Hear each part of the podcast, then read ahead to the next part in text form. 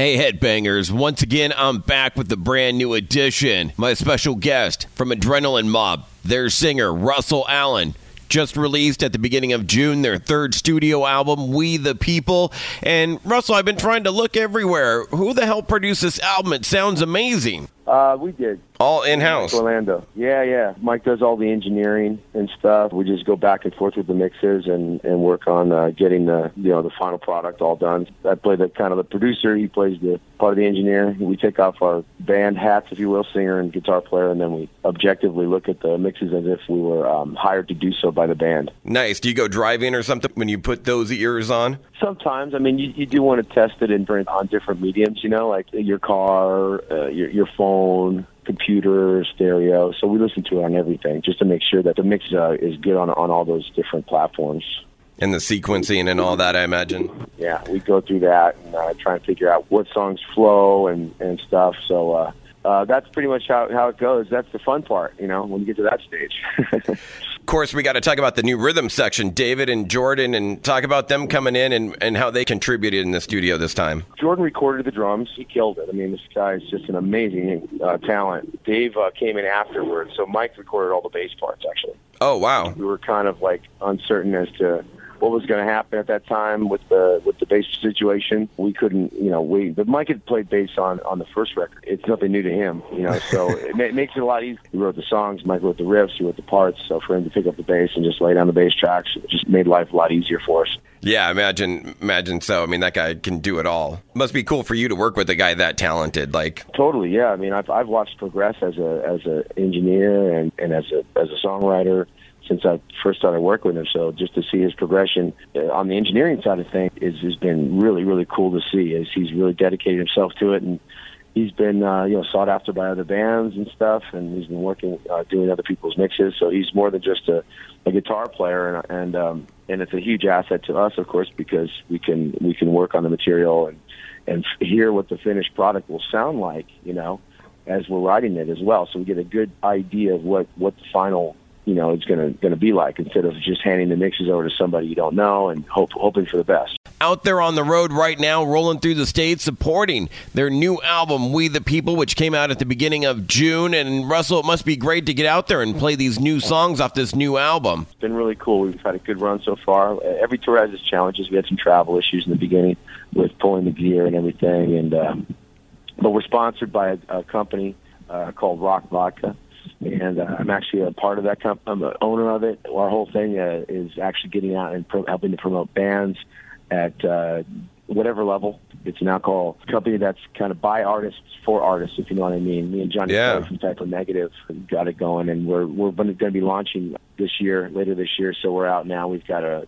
RV, wrapped RV that has the brand on it, and we've been handing out samples, and uh, it's pretty cool. You know, we're driving on the highway, and you know, this guy on a bike, and he's just biker guy who's just like, "Hey, brother, you got anything in there?" You know, it's pretty cool. So we're getting a lot of attention for it. It's been a lot of fun. I mean, the first time uh, that we've ever done anything like this, doing a tour like this with a new rhythm section, it's kind of like a relaunch of the band almost. So this is a good warm up thing for us to do with them. We've never played together as a band until this tour.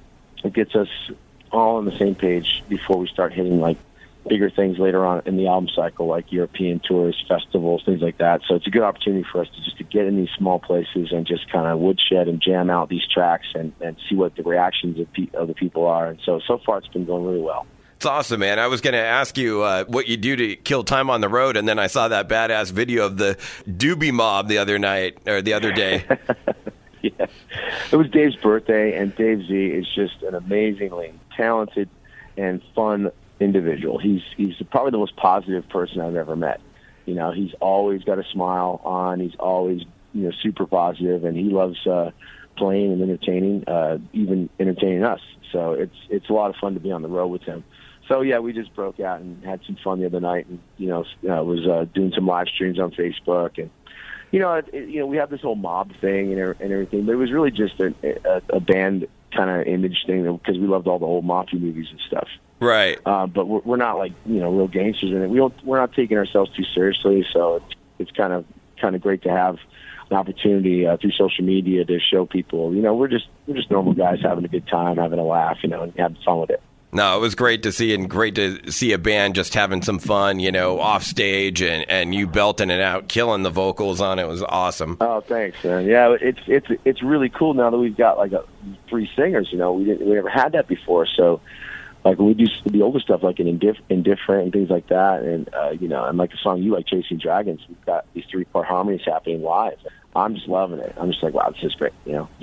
I haven't had haven't had a band uh, where uh, where we've had the three parter yeah. Uh, so so prominent. And and uh, as a singer it's great for me. I, I love it. I love uh, feeling the harmonies and, and the people really like it too. You can tell. You know it's one of the hardest things i think to do for a lot of live bands is to play and sing the harmonies.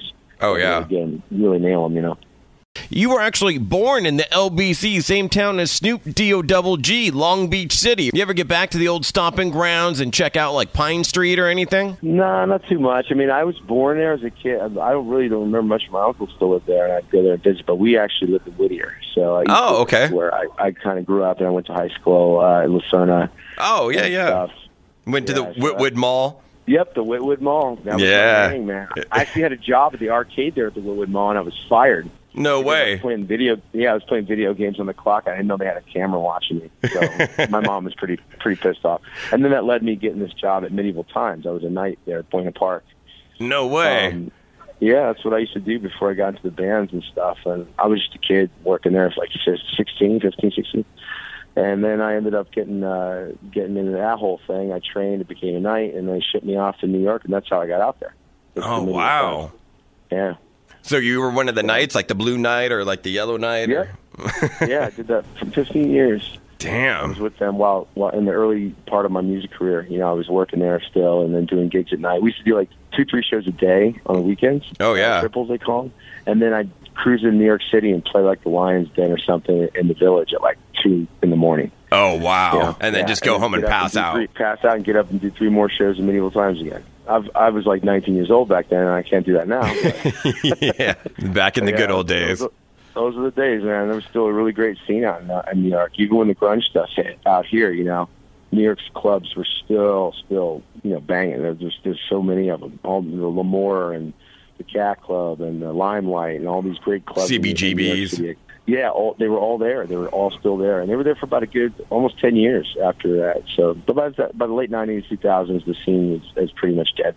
You know, Yeah. at that point. Sad. Yeah, but hey, man, everything comes back around. So, Yeah. uh, we'll see. You know, one thing I love about the band Russell is the imagery.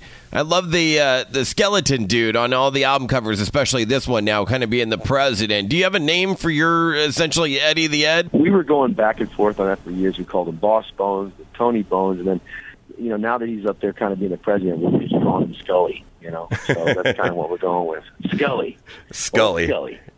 Perfect. So uh, I actually have a rum coming out called Scully Bones, but it has it has no correlation really. But uh, it was it turned. And Mike was like, "Ah, that's that's cool. We can you know call our guy that." So I was like, "Yeah, whatever whatever you guys want to do, I'm cool with it." Then it, it also opens up the idea, like Eddie, so you we can stick him in any situation we want. He doesn't have to be a mafia mafioso guy. He can be you know this, the president guy like on this one. Maybe next album he's doing something else. It's just we can kind of have fun with him now, and, and like Maiden did with their with their guy, and and uh, stick him in all sorts of situations. You know. Yeah. So it opens up.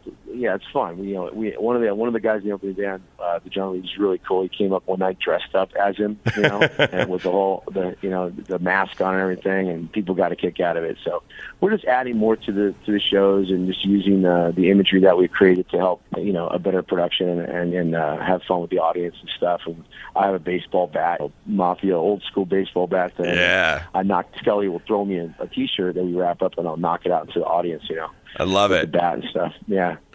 Sometimes though, I you know I, I rip a liner and I just knock somebody's beer out of their head, but everybody laughs and it's great. You know, so it's cool. Are you a baseball fan? Yeah, yeah, I am. I played when I was a kid. I played for about 14 years, you know, all through school and everything. And in high school, I kind of gravitated more towards uh, football. I started playing and training for for football and I, I and then stuff. So I didn't play in my my my upperclassmen years and stuff or in college. But uh, I love the sport. I was always a Dodgers fan growing up. Okay. Yeah. You're from the uh, LBC, right? Yeah, yeah, that's where I'm from. And I, I grew up out there, and, and uh, I moved to the East Coast when I was a teenager. Okay. So, uh, so my teams are still the the you know the Dodgers, and my football team is still the Raiders. So Nice. And now they're going to Vegas. yeah, I love it, man. I love it. For me, we're the only team in the league I think that fits that city. You know, I mean, Yeah. we're the, we always had traditionally we were the bad boys of the, of the league. You know, we're better to send the bad boys of the NFL than the baddest. city. Yep. Yeah. you know, so to me, it's uh, it's image wise, it's a perfect fit. I'm so excited that we're going to have a real stadium now. Yeah. Uh, you know, the, the the OC was so run down, and, and it's a baseball stadium. You know, I- Right. I was, I'm tired. I'm tired of watching my boys play on freaking the infield. You know, come on.